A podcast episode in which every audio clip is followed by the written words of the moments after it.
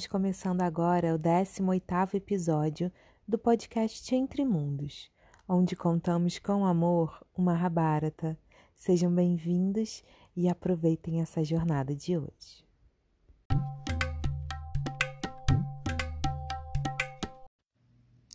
Enquanto Kunti e seus filhos Pandavas se preparavam para partir de Ekachakra, Vyasa foi visitá-los. A chegada dele foi cheia de alegria pelos meninos que já estavam ansiosos. Vyasa foi saudado com respeito e reverência. Eles conversaram por um tempo sobre como estavam passando os dias ali, vivendo como brahmanas, estudando os Vedas, e Vyasa ficou bem satisfeito. E logo, o avô biológico dos Pandavas, ele falou: Vá à capital de Panchala e morem por lá. Conquistem Draupadi em seu Swayamvara e, sem dúvida, serão felizes. Dito isso, Vyasa foi embora, voltando para o seu eremitério. Dessa forma, Kunti se despediu dos brahmanas, que foi muito importante, né? Os anfitriões, que teve uma importância grande ali no, na recepção é, na, na, na, instalação deles, né, na proteção deles nesse tempo que eles passaram em Eka Chakra. Os Pandavas se despediram e eles saíram, foram em direção norte, já que depois do incêndio de Varanavata eles desceram, né, cruzaram, atravessaram Ganges e foram para o sul. Eles fizeram o percurso contrário, então eles foram caminhando devagar, tranquilamente, em direção norte. Quando, assim, eles viajavam noite, dia, eles simplesmente iam enquanto o corpo ia aguentando, procurando bosques, procurando espaços agradáveis e seguros para pernoitarem, e viajavam noite e dia, caminhando. Quando eles estavam chegando, já perto, né, já, já tinham avistado o Ganges, eles encontraram um bosque bem agradável e decidiram entrar ali. Eles queriam atravessar o Ganges e também se refrescar, se banhar, é, matar a sede. Já era de noite, já tinha passado do crepúsculo. Arjuna ia na frente segurando uma tocha para iluminar o caminho e também para proteger toda a sua família de animais selvagens, de qualquer outro perigo que aparecesse ali na, na frente deles. Acontece que naquela hora, naquele lugar, naquele bosque, estava um Gandharva muito poderoso com todo o seu séquito, com suas esposas, se banhando no Ganges, se divertindo. Ele estava ali num momento de desfrute, de prazer. Os Gandharvas, como já foi falado aqui, eles são seres celestiais, são grandes guerreiros e são, é, são semideuses, né? Que estão sempre muito envolvidos em arte, dança, música, belezas, prazeres sensuais e também guerra. São bons guerreiros. Então ele estava ali. O nome desse Gandharva era Angaravarna. E ele era realmente muito poderoso, ele estava ali com todo o seu séquito e ele era muito orgulhoso. Quando ele viu aquele bando de humano, de humaninhos, chegando ali, no seu rio, no seu bosque, ali na sua intimidade, com as suas esposas, na sua festinha particular, ele ficou muito bravo. Muito bravo. E ele já foi logo falando. Ele pegou seu arco e flecha, levantou. Ele tinha uma quadriga, uma carruagem incrível, maravilhosa, deslumbrante. Angaravarna tem até. O nome dele tem a ver com a carruagem, aquele que possui uma carruagem incrível, sabe? É, que nunca ninguém tinha visto nada igual, todo mundo conhecia ele por conta dessa carruagem. É, poderosa que ele tinha. Então, assim, ele era muito orgulhoso ali, né, de tudo que ele possuía, do seu poder. Então, ele levantou da sua carruagem com um arco e flecha, já foi falando alto com os pândavas. Ei, quem quem são vocês? Quem que vocês pensam que, que são para entrarem aqui no meu bosque, na minha região, no meu horário. Porque se vocês não sabem, aqui de noite, de noite é o horário que os Gandharvas se, se deliciam, que os Gandharvas desfrutam. Esse é o nosso horário de estar aqui pelas florestas desfrutando da vida. Vocês, humanos, é até o crepúsculo. De noite, a floresta dos devas. O que, que vocês estão fazendo aqui? E olha, se você não sabe, Angaravarna Angaravarna é o meu nome e também é o nome desse bosque. Isso quer dizer que esse bosque é meu. É meu. Então saiam daqui agora. Agora! Eu não quero ver vocês mais nem por um minuto. Eu sou poderoso, eu sou forte e, além de tudo, eu sou corajoso. Quem quer que me desafie vai ser morto. Ai, olha, foi difícil para Arjuna escutar aquelas palavras. Mas ele assim, ele não estava acreditando que aquilo estava acontecendo. Na hora, Arjuna respondeu: Imbecil! Seu imbecil! Que que é isso que você está falando? Seja de dia, de noite, no crepúsculo ou de madrugada, quem você pensa que é para barrar alguém a chegar até o rio Ganges? Esse rio que veio dos planetas espirituais até a Terra, para a gente se banhar, para a gente se purificar, para a gente alcançar os reinos espirituais. O que, que é isso? Quem que você pensa que é? Como que você pode achar que você tem esse poder? Nós, nós não nos importamos com você. E se você quer saber, nós também somos humanos, mas nós somos muito poderosos. E olha, o Ganges é um rio sagrado e você não pode proibir, impedir ninguém de encostar nas suas águas. Olha, sai daí, para com isso, abaixa a bola, fica, pode parar, tá bom? Porque a gente não tem medo de você. Angaravarna ficou furioso, furiosíssimo. E ele já avisou ainda pela última vez: Olha, olha, olha, humanos, vocês não sabem com quem vocês estão brincando.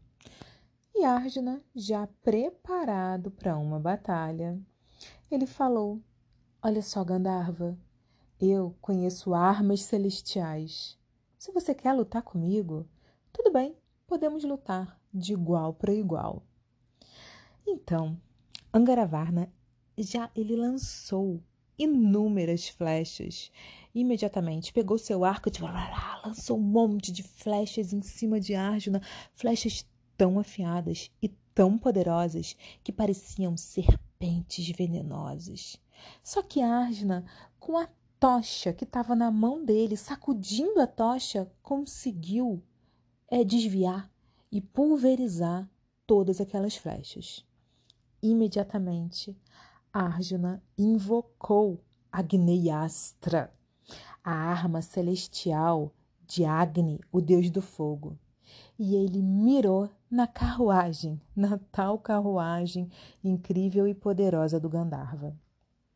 Ele jogou Agneyastra lá, ele lançou, né, ele a, a Agneyastra e a carruagem virou pó foi tomada por, por chamas poderosíssimas e virou pó. O golpe foi tão poderoso que o Gandharva caiu desacordado no chão. Arjuna imediatamente partiu para cima dele e pegou ele pelos cabelos, cabelos que ainda estavam assim todo decorados com flores, com jasmim, já que ele estava ali, né? Ele estava numa festa, ele estava ali no desfrute, ele não estava preparado para uma guerra. Arjuna pegou ele, arrastando pelos cabelos e levou até o irmão, meio que querendo saber que fim ele ia dar àquele orgulhoso Gandharva. Imediatamente a esposa dele saiu, uma da a esposa principal, né? Saiu correndo e foi até Yudhishthira e se jogou aos pés do pando, do mais velho dos pândavas, pedindo pelo amor de Deus, pelo amor de Deus, Salva a vida do meu marido. Salva a vida dele. Ele aprendeu a lição. Não deixe que seu irmão, não deixe que seu irmão mate meu marido. Por favor, seja misericordioso com a gente, com as esposas, com ele. Seja misericordioso com o pobre, tolo e orgulhoso. Ele aprendeu a lição. Então, Yudhishthira olhou para Arjuna e pediu para Arjuna não matar é, a, é, Angaravarna, pediu para Arjuna não matá-lo, já ali tentando né, satisfazer, é, sendo bem, é, estando em compaixão com a esposa. Arjuna, e aí ele ainda fala assim para Arjuna: Arjuna, ele já está morto. Ele perdeu a tal carruagem, ele foi humilhado na frente de todo o seu secto, o orgulho dele foi pulverizado junto com a quadriga, e ele ainda está sendo salvo pela sua esposa, pela clemência, pelo pedido de clemência da sua esposa. Ele já está morto, Arjuna. Você não precisa fazer mais nada. Deixe, deixe ele viver, por favor. Arjuna deixou largou ele de lado, e nisso ele já estava desperto, ele já tinha, né, acordado do seu do, do, do, do seu desmaio, né, assim, da, da, inconsciência ali com o golpe de Agneyastra. Então, ele, no que ele despertou, ele olhou para Arjuna e imediatamente ele prestou reverência. Prestou reverência pedindo desculpas pedindo desculpas pelo seu orgulho, pela sua petulância, pedindo desculpas pelo seu comportamento inadequado, envergonhado, não de ter perdido. Ele estava envergonhado do seu comportamento que levou a todo aquele esse caos. E ele ofereceu imediatamente, ele oferece, né, faz preces, fala palavras muito belas ali é, elogiando a postura dos rapazes, pedindo desculpa pela, pela vergonha que ele passou, sendo orgulhoso daquela forma, e como um pedido de desculpas é, concreto, não só em palavras, ele fala: Ó oh, rapazes, ó oh, guerreiro, eu lá nos planetas celestiais, lá de onde eu vim, eu tenho centenas de corcéis que são os melhores cavalos celestiais de se puxar quadrigas. Eles são rápidos, eles são fortes, eles são invencíveis. Nenhuma quadriga é derrubada com os, corcéis dos Gandharvas. Eu quero presenteá-los. Eu quero presenteá-los, cada um de vocês, com centenas de corcéis Gandharvas. Por favor, aceite. Arjuna ainda estava meio, meio furiosinho ali com toda a situação. E ele falou: Olha, você não tem que me agradecer por eu ter deixado você vivo. Foi a batalha, foi ali, assim, eu não preciso de agradecimento por isso. Tá tudo bem. Eu não aceito esses corcéis. Isso daí você não precisa me, me presentear porque eu te mantive vivo. Aliás, eu só te mantive vivo por causa do pedido do rei dos curos, do meu irmão Yudhishthira, do meu rei. Então, então Gandharva falou: Tudo bem, eu entendo. Então vamos fazer o seguinte: você me ensina Agneyastra e eu te dou centenas de corcéis celestiais. O que você acha?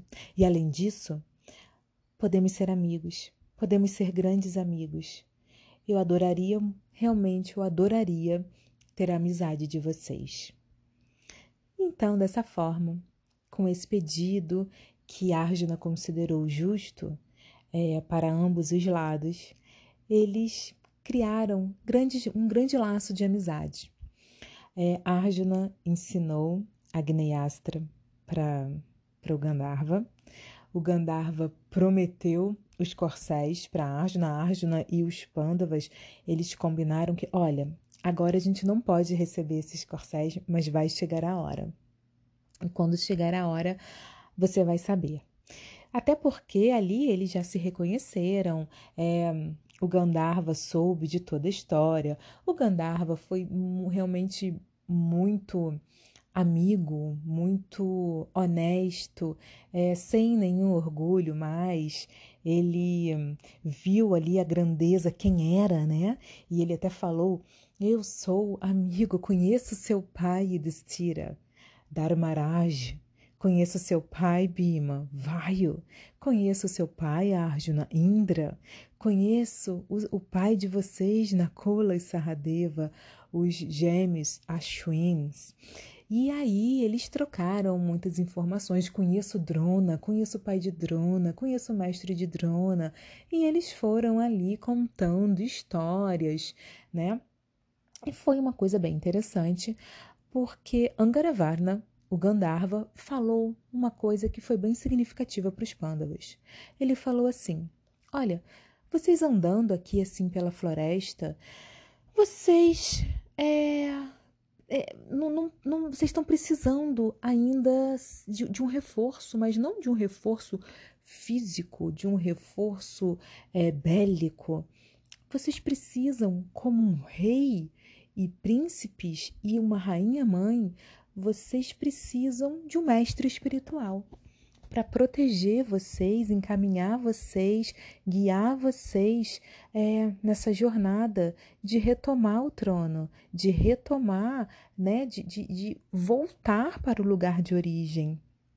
Vocês precisam encontrar um mestre espiritual. Perto daqui tem um eremitério. E lá nesse eremitério tem um mestre muito bom, um, um senhor chamado Dalmia, um guru um rishi. E eu tenho certeza que vocês vão gostar muito dele e ele vai aceitar com muito prazer, com muito carinho, o convite de vocês de se tornarem um mestre espiritual. Vão até lá. E dessa forma, eles se despediram, ficaram conversando por muito tempo, trocaram muitas ideias, conversaram sobre muitos temas espirituais, reforçaram, realmente criaram laços de amizade, né? Bem fortes, e aí eles se despediram e os Pândavas seguiram em direção a Campilha, que é a capital do rei Drupa, da capital de Panchala, e deram um pequeno desvio no seu no seu caminhar, no seu trajeto para chegar até o eremitério de Dálmia. Chegando lá, Dálmia ele realmente ele estava lá e ele recebeu os príncipes e mãe Kunti com muita satisfação. Ele viu aqueles rapazes muito respeitosos, muito gentis, muito devotados, realmente é, rapazes que eles conheciam a veneração por um guru, eles tinham essa característica né, de saber venerar um guru, saber reconhecer um guru, respeitar um guru, desejosos de um guru. E Dalmia aceitou ser o, o mestre espiritual dos Pandavas e se juntou a eles, abandonou o eremitério e se juntou a eles na missão então agora o grupo que caminhava era Kunti, seus cinco filhos e o mestre espiritual deles, Dalmia. E eles continuaram andando. Andando agora, voltaram para o trajeto para Campilha. E, e aí, eles começaram a encontrar multidões, multidões de brahmanas, multidões de peregrinos que estavam se dirigindo a Panchala com uma com uma única missão, que era ver o Swayamvara de Draupadi. Ali, é, um, um, um grupo de brahmanas, quando viu eles entrando na estrada principal, convidou-os, convidou eles, falou: se juntem a nós. Se juntem a nós, vocês também são brahmanas. Vocês estão indo para Panchala ver o Swayamvara de Draupadi, a filha de Drupada. Venham, venham com a gente. Nós vamos ver Dristadjuna, o grande guerreiro invencível nascido do fogo. Vamos ver Draupadi. Vamos ver todos os reis de Bharatavarsha. Vamos ver o rei Drúpada, vamos ver toda a beleza de Pântila. E mais, nessa é, Drúpada, ele está convocando todos os brahmanas de Bharatavarsha, porque ele quer fazer muitas doações e não só ele, todos os reis que estão indo até o Swayamvara, eles estão oferecendo muitas doações para os brahmanas, porque doação para os brahmanas eleva os doadores espiritualmente. Se juntem a nós, vai ser muito bom para a nossa comunidade. Nós vamos cooperar dessa forma. Além da gente participar da festa, vão ter bar dos cantores, vão ter é, muita arte, muita beleza. Vamos ver toda, vamos participar né, de todos os banquetes, vamos de bom grado receber todas as doações que todos esses reis querem é, ofertar. E quem sabe, quem sabe um de vocês, olha esse daqui, apontando para Arjuna, esse belo rapaz, esse belo Brahmana de braços poderosos. Quem sabe Draupadi ver você? Quem sabe ela pode até escolher você como marido? E aí, juntem-se a nós. Arjuna, ele ficou daquele jeito, deu um sorrisinho meio tenso e se juntaram ao grupo. Uma multidão Entrando dessa forma em Pantila, ninguém ia reconhecer eles. Realmente ia ser muito difícil, por mais que ali fosse uma meio, meio é, diferente, né?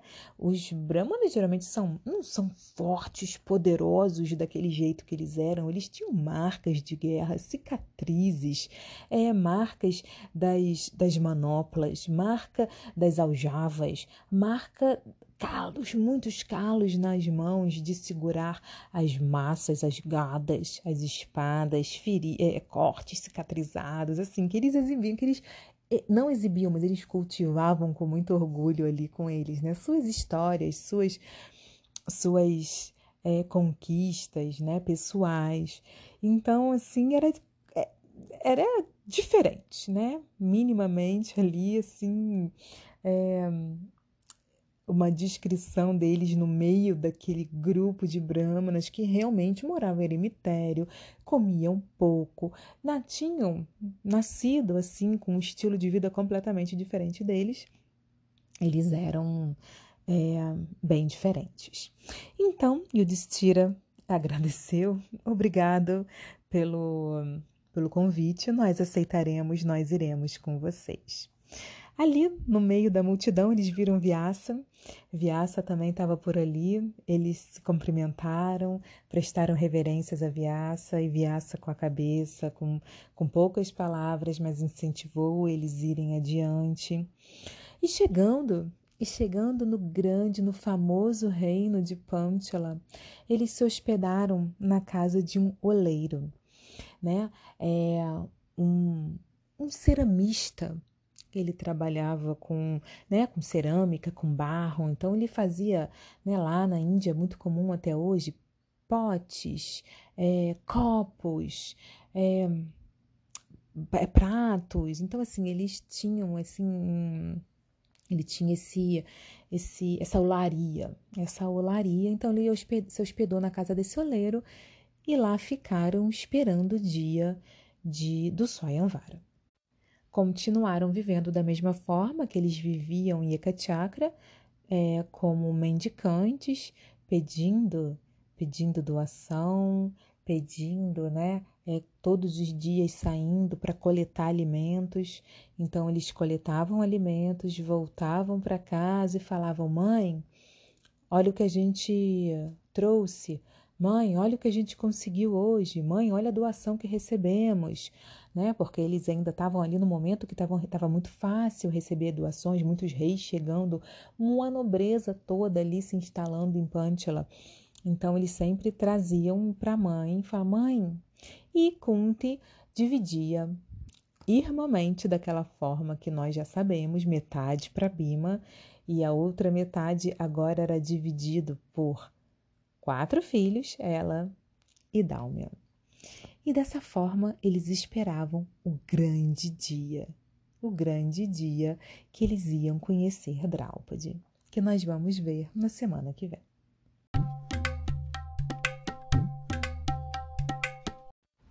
Chegamos para o Swayamvara, hein?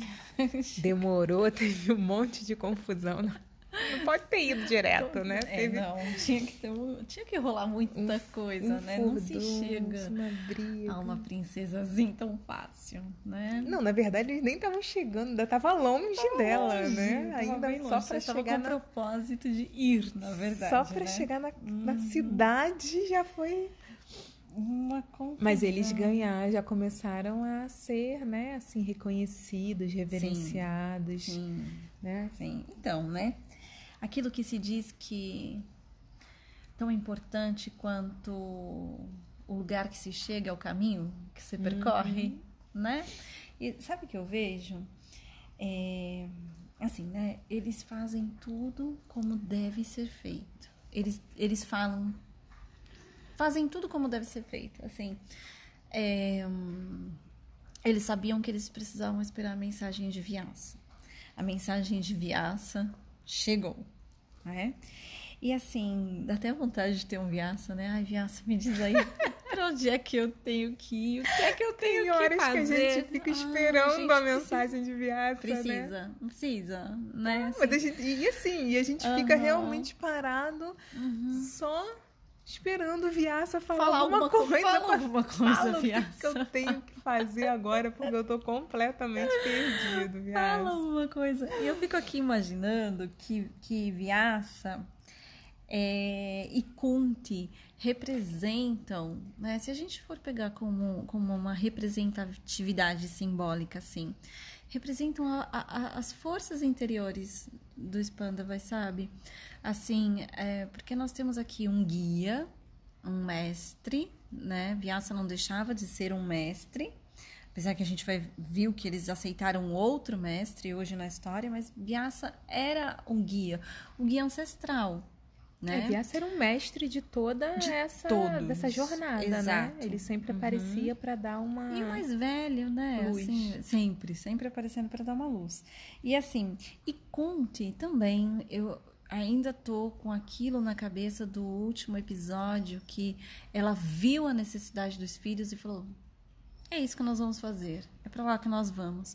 E aí eu fico pensando assim como Kunti, né? é claro que é a mãe que constitui a ânima no filho, no homem, né? Então essa ânima, ela é a espelho da mãe.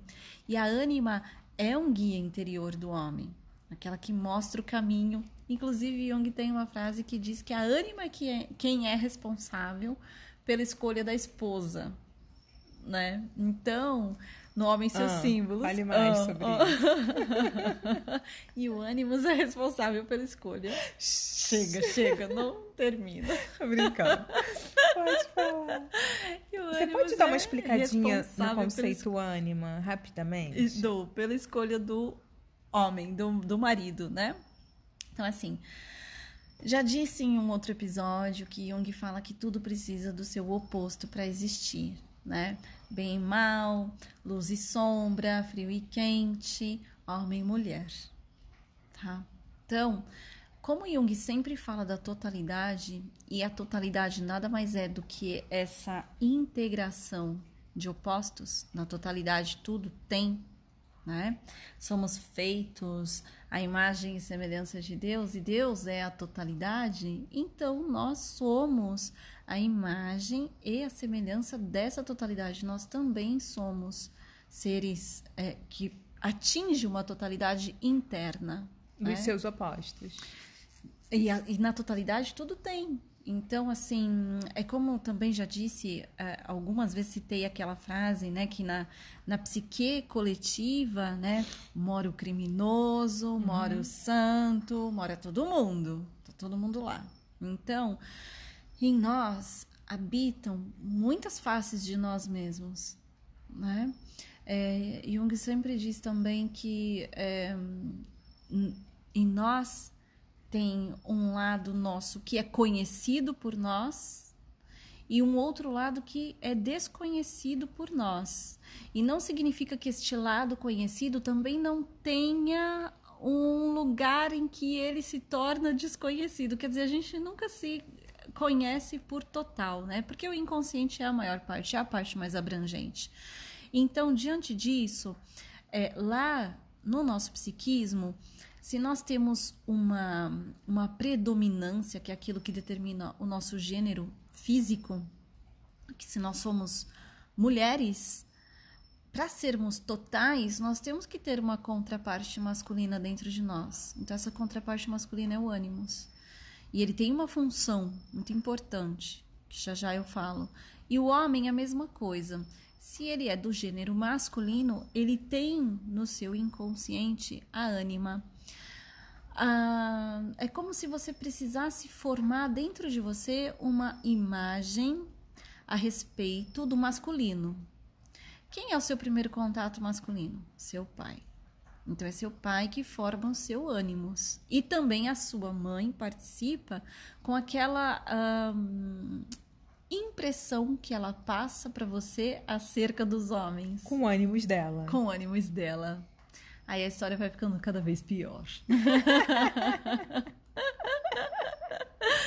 e aí, então, acontece que para o homem é a mesma coisa, tá? É a mãe, que é a primeira mulher de contato, vai formando essa imagem feminina dentro do homem, que é a ânima, tá? Então, assim, das relações positivas com a mãe surge uma ânima positiva, das relações negativas, uma ânima negativa. É... E a ânima do pai também influencia. A ânima do pai também influencia sempre, porque assim, né? As trocas inconscientes, uma vai influenciar constantemente uh, ali o outro. É, hoje eu dava esse exemplo para um paciente, é igual gripe, né? Um pega, todo mundo gripa. Aí você pensa, ah, porque pegou gripe, então todo mundo pega gripe. É, a gente não percebe. Pegou estresse, todo mundo pega estresse. Pegou raiva, todo mundo pega raiva. É assim, né? Uhum. É, é, a transmissão daquele. Mesmo que você não queira expressar, que você fica ali na bondade, fazendo de conta que tá tudo bem, fervendo por dentro, daqui a pouco o filho se taca no chão, chora, não sei o quê. E você, ai, mas eu tô tentando de tudo. Pois é, mas lá dentro a comunicação acontece né? A comunicação inconsciente acontece. É aquela máxima da maternidade, né? Uhum. Que a uhum. pessoa vai descrever o filho. Ai, essa criança está impossível, está desobediente, uhum. está muito brava, briga com todo mundo, é muito brigueira. Aí acaba que tá descrevendo assim uhum. mesmo, né? Sempre. Sempre. Os Aí espelhinhos é, mágicos. É, a pessoa que for um pouco mais sensível pode falar: opa, ah, pera lá, não, não é ele, não, sou eu. É, né? A gente solta aquela, nossa, quem será que ele puxou? O espelho tá coberto com um lençol nesse Onde momento, é que será né? que ele aprendeu isso, hein? É. Né? A, deve ter sido lá com a amiga da prima. Da é, na, é sempre na televisão. Ah, sim, verdade. É a Peppa Pig, né? que se joga para trás. Aquela mal criada. Aquela mal criada. então, essas influências do inconsciente sempre acontecem, né? Só que aqui a gente está falando aqui, né, do, dos, dos, filhos dos, dos semideuses e a gente está falando de Conte, dessa relação profunda que ela tinha com esses filhos, né? Então ela serve como essa estrela guia, ela serve como essa referência iluminada para esses meninos, né? De saber o que fazer. É interessante que eles assim foram para o sul, né, para se esconder. E agora eles vão para o norte para aparecer, uhum. né? Fazendo um caminho contrário daquilo que eles foram aprender lá no sul. Ficarem escondidos, ficarem é, ali concentrados em si mesmos, é, reunindo introspectivos, reflexivos, reflexivos, reunindo é, forças, conteúdos, assimilando, digerindo, tentando entender o que ia acontecer até que chega o mensageiro e então essa guia interna, que a gente vai pensar assim como se fosse a ânima iluminando eles, mas que é a própria mãe iluminando, dizendo: é para lá que nós vamos, né? Que realmente assim é o papel da mãe, da, da, assim aquele papel exercido como se deve de guiar o filho, né? É, é Kunti ela é diante dos maiores comentadores do Mahabharata Sim. como uma grande fortaleza para esse primeiro momento, né, da uhum. vida dos filhos, a, a guia, de um homem. Tudo que eles tinham era ela. Aham, Era ela. Sim. E ela conseguia cumprir com esse papel de Uhum. forma exemplar de dar essa fortaleza, né? E Pois criar é. esses guerreiros, esses homens Sim. fortes, esses homens é, é, em retidão, em, em bondade, É. né? É. E ao mesmo tempo respeitando as diferenças entre eles, não querendo, né? Esse- o lance da divisão da é, comida. sempre, chama muita atenção isso, né? É, De assim, saber do que respeitar o que cada. filho- Uhum. O que cada filho precisa, né? E, e o quanto basta para cada filho e não tratar todos os filhos assim como uma tábula rasa, todos iguais. E aí a todos- gente volta pra Madre. Lá, Uhum. quando Madre foi o argumento que convenceu Kunti de deixar a Madre ir com Pando no, Sim, no- sim, na é, tava cerimônia. pensando exatamente isso. né? É, Quando fica ela você. fala, fica você, porque você é capaz, eu não sou. Eu não sou capaz de Pois cuidar é. deles todos iguais, achando que Pois todos é. eles são meus É, e- filhos. e a gente acha- Você vai conseguir, eu não vou conseguir cuidar desses cinco rapazes. E a gente até comentou naquele episódio, né? Ah, ela tava na vez, ela queria ir com o marido. Ai, será e que ela tal, fica usou? Será que ela, tipo, usou esse argumento só pra convencer Kunti, porque ela sabia a que to- ficar, porque ia tocar no ali. filho, né? é, Nos filhos, no- é um bom muito argumento, né? Assim, olha, eu não importante, vou né? cuidar tão bem dos seus filhos. Nossa, pra é mim, forte, assim, né? eu- eu, né? Basta, né? Convence na hora. Convence na Porém, hora, né? Você ela tava certa, né? ela tava certa. É, até você falou, não, eu acho que ela não mentiu. E Aham. realmente, né? Sim. Ela não mentiu. Ela sabia ali do, do, da- da força mesmo, né? De, de E Conte. dessa capacidade dela mesmo. É. Porque assim, a Conte não queria ser nada além da guardiã deles. Ela não Sim. queria ter uma vida, ela não queria casar, ela não queria nem. E assim, Conte, ela, ela é conhecida como a rainha Conte, mas ela foi rainha por muito pouco tempo. É verdade. Muito pouco É. tempo.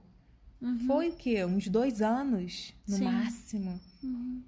Então. E depois só exílio, só Meu tristeza, Deus, só celibato. desavença, celibato, É, renúncia. perseguição. Pois é. E ela ali, a única missão da vida dela era cuidar dos seus filhos. Aham, Então, assim, é muito, muito bonito, É né? bonito. É distante do que a gente vê hoje, principalmente quando a gente fala de maternidade e o papo, principalmente para quem é mãe, é sempre Sim. igual, ai, retomar a vida, eu quero ser eu, eu quero não sei o quê. Exato, Tudo bem, sem julgar, acho que todo mundo realmente tem que se achar, achar, o- achar seu lugar no mundo. É essa a proposta, achar o seu lugar no mundo. Mas a gente, ela é um exemplo de que o lugar no mundo dela era, Era, simplesmente era estar ali, né? ser essa fortaleza, proteger esses, esses príncipes, né? Uhum. É, E protegendo eles, ela protegia muito mais. Sim. Protegia valores, protegia ideais. Uhum. E realmente é isso, né? É, assim, eu sempre fico pensando muito nessa relação de mãe com filhos homens. Eu não tenho filhos homens, né? Fico pensando de, de, de como é, o que é que se passa, o que é que se transmite, o que é que se doa para o filho homem, porque o filho homem ele precisa muito do pai, mas o filho homem ele precisa muito da mãe também, porque é a mãe que vai dar essa referência é, do, do filho entrar em contato com aquilo que é mais oculto nele, mais desconhecido nele, que é o feminino nele. Assim como nós precisamos tanto do pai, né? E como isso não acontece, né? Como isso não acontece, tanto para os homens quanto para as mulheres, É o quanto tem a forma- ausência é. dessa mãe, quanto tem a ausência de pai, quanto tem mesmo. Por isso que. De forma consciente, assim, é do tipo, Uhum. eu sou realmente uma pessoa fundamental na criação do inconsciente, do, Sim, do- da do- trajetória. da trajetória inconsciente até, não humano. só ali um exemplo, a amorosa, a Não. que cuida, a cuidadora, mas assim, no, no, no que a gente não vê, no que a gente não fala, no, É. no que acontece, né, no, no silêncio. Sim. Porque é isso, pelo meu, você pode me corrigir, mas eu Aham. acredito que o inconsciente está muito mais ligado nisso do que na, na, Claro, na mesinha posta, no... no- muito, totalmente. Totalmente. Né? É, é, Jung sempre diz né, que, o, que a vida não vivida dos pais é, que, é, é o que os filhos mais absorvem. Né? Então, assim, se a mesa está posta ou não está posta, mas os pais estão felizes, o filho está feliz. Né? Vamos comer no chão hoje, tá todo mundo feliz, tá todo mundo rindo, todo mundo comendo no chão, nem lembra que tinha que botar a mesa. né? Então, é, Conte vai desempenhando esse papel e a gente vê. É, é como se a gente estivesse indo para o norte, né? Para encontrar aquilo que a gente tanto almeja e a gente se perde no caminho. E, aquela coisa do meu norte, né? Eu quero meu um norte. norte. Eu é quero isso, um norte, é isso. Né? É, eu, eu preciso de um norte. Eles estão indo para esse norte, né?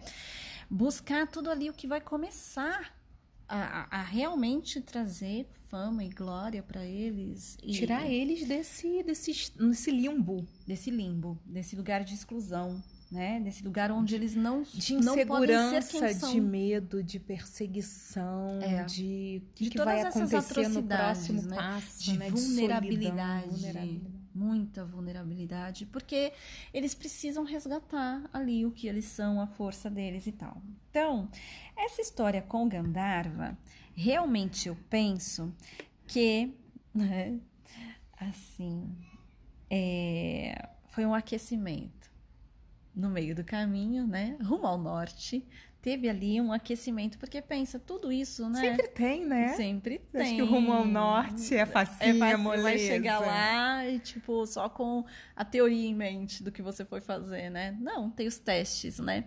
E, tem, e esse Gandharva foi um super teste de aquecimento mesmo. Para quê? Porque a Jana estava indo em, ao encontro de alguém que iria desposar. Ele estava indo ao encontro a um Swayamvara, né? Ele tinha que resgatar nesse caminho a virilidade dele, né? A força de homem, né? De que, opa, peraí, não vai falar assim comigo, não. E ele começa bem, né? Seu imbecil. Adorei. Então. É bom, é bom, porque assim, é quem você pensa que é, quem você pensa que é, né? E assim, rumo ao nosso norte, a gente encontra os imbecis, né? Só que aí a gente tem que engolir, a gente tem que fazer de conta que não é com a gente, a gente tem que disfarçar. E até penso que hoje os homens ai, estão muito desgastados, porque eles não podem sair gritando por aí, seu imbecil, quem você pensa que é, e já enfia a mão na cara e já porrada come solta e resolve a questão. Tipo, tem que dar uma segurada na testosterona, né? Ai, não pode mais ter, digamos, testosterona. Pesado, né? Mas é, aí você olha os homens ah, mas não chega junto, não faz, não sei o que, mas também, né? Assim, hoje eu tô advogado dos homens. mas também, assim, com vários imbecis entalado na garganta, fica difícil. Fica difícil entrar em contato com, com essa virilidade dessa maneira, né? Então, em algum lugar isso tem que acontecer, né? Se a gente não pode sair por aí xingando os, os imbecis, à torta e à direito, em algum, é o que eu sempre falo para os meus pacientes, em algum lugar isso tem que acontecer. Tem que acontecer. Muitas vezes acontece as catarses nas sessões de terapia, né? E aí começa. Começa a sessão de descarrego. Porque aquele imbecil, canalha, cachorro, não sei o quê. Fala, solta, solta, né? É, Jung tem um, um, uma técnica, né? Se é que se pode chamar de, de, de, técnica, Jung não é muito homem das técnicas, né? Mas ele descobre ali uma, uma maneira, né? Que ele chama de imaginação ativa, que é uma forma de meditação, uma, uma forma, assim, de você mergulhar numa situação e travar uma conversa com personagens interiores. Então, assim, você realmente pega ali a Von Franz dá exatamente essa descrição nos Sonhos e a Morte, um dos, um, um dos livros muito interessantes da Von Franz. Você pega ali e assim, aquilo que você tem para falar para alguém, aquilo que você, a questão que você tem que resolver, convida esse alguém para tomar um chá com você. Bota esse alguém na sua frente como imagina realmente a presença desse alguém e faz o diálogo.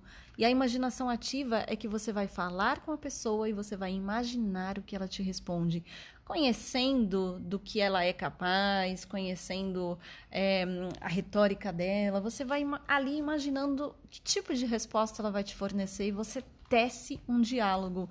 E com a imaginação ativa é possível resolver muitas questões que às vezes você nem precisa falar com a pessoa, ou se realmente esse encontro acontece, você está mais pronto para conseguir ter esse diálogo e atingir objetivos de, de solução, porque nem sempre indo para o sul, para o norte, a gente encontra um Gandharva que reconhece o erro que cometeu, né?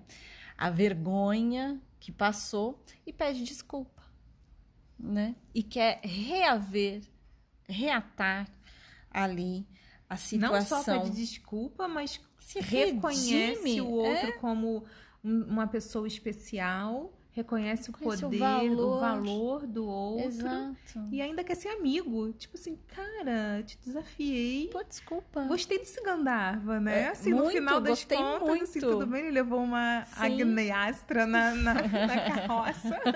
Mas, né? Toma um susto, Sim. né? Porque às vezes, assim, o susto. E isso também é, queria falar. Porque é. às vezes a gente tomar uns sustos na vida. Uhum. Pra acordar?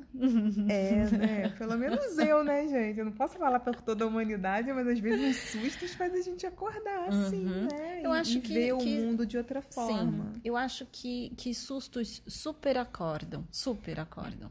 Acho que dá até pra falar pela humanidade. Porque a Von Franz ela, hoje eu vou falar muito de Von Franz. Ela tem um livro, Em Busca de Sentido, que ela diz que os pesadelos são eletrochoques naturais. Gente, acordem sobressalto. Eu ia falar um do pesadelo, eu ia te perguntar do Sim. pesadelo como um susto, né? Sim, o pesadelo se, como se um susto. Você poderia considerar ele Eletrochoque um natural. Acorda. É o inconsciente te dando um choque mesmo, assim, sabe? Desperta. Olha para isso, olha essa energia contida, olha o que está acontecendo. Claro que você tem que entender, interpretar ali aquele inconsciente, porque aquele sonho, porque o inconsciente vai usar vários símbolos que mas às vezes os sentimentos que os indiretos, sonhos, porque pesadelo em isso. geral desperta sentimentos, sentimentos. Né? E é para isso que a gente tem que olhar nos sonhos. O que você sentiu, o que você sentiu indica onde é que a sua energia inconsciente está presa, né? Muitos sonhos de medo, muitos sonhos de agonia, muito sua energia psíquica está presa aí, tá? E aí é, Jung tem uma frase na Civilização em Transição, esse livro eu sempre estou citando, ele é bárbaro. A conquista da consciência foi o fruto mais precioso da árvore da vida, a, ar, a arma mágica que deu ao homem a vitória sobre a terra, e esperamos que lhe dê a vitória maior ainda sobre si mesmo. Então, quando o homem se tornar consciente de si mesmo, né? É a maior vitória que ele tem. E aí vem tudo isso que você falou, o laço de amizade, a troca de favores, né? E a indicação, olha, vocês precisam de um mestre espiritual. Só um minutinho. Hum. Tem, né? Tem um é, Rupa Goswami, que é ah. é um, um grande sábio, um grande Sim. rishi, né? Não uhum. podemos considerar ele um renunciado, ele morou é, em Vrindavana, cidade Sim. sagrada de Krishna, um grande devoto de Krishna que deixou muitas obras muito belas uhum. é, a respeito da consciência de Krishna. Ele fala sobre relações amorosas, né? Sim. E aí fala que é dar presente e receber presente. É verdade. Não é verdade? É, é. Que isso é um dos seis sintomas. Seis sintomas de uma, de uma amizade, de uma relação de uma amorosa. É, relação né? amorosa em qualquer sentido, sim, né? Não necessariamente sim sexual, sim, mas sim. de amizade. Então, assim, uhum. dar presente e receber presente é. Uhum. Essa troca, é. né? Essa troca valiosa que consolida relações, né? Relações amistosas, uhum. né? De amor profundo, de ligação profunda. Exatamente. E aí, então, vocês precisam de um guru, né? É muito interessante isso, porque assim, aí eles chegam no guru e o guru a primeira proposta do guru é levá-los exatamente para onde ele está indo. Não, venha conhecer os reis. Vou te colocar com Drissadyumna, vou te colocar com Draupadi. E o coração de Arjuna até balança. Oh, é para lá que a gente estava pretendendo. Então vamos. E vão. E aí começa então essa saga de chegarem até lá, né? E a gente vai ver então no próximo episódio o que, que acontece quando eles chegam lá. Então todo aí a gente vai entender todo esse esse esse esse aquecimento, né? É, esse pré-workout de, uh -huh. de Ashuna. Porque ele precisava chegar chegando, né? Precisava, é. e a gente vai entender. É, é eles estavam rebrotando, né? Rebrotando. Uhum, renascendo, renascendo, né? É, é isso. Eu acho que ir para o norte é muito disso. É, é, é renascer, é achar seu norte e seguir e chegar onde se quer, onde se precisa chegar, né? Tá é ótimo. Isso. Tá bom. Então vamos terminar por aqui. Sim. E semana que vem estamos aí com Panchala, o reino de Draupadi. Muito bom.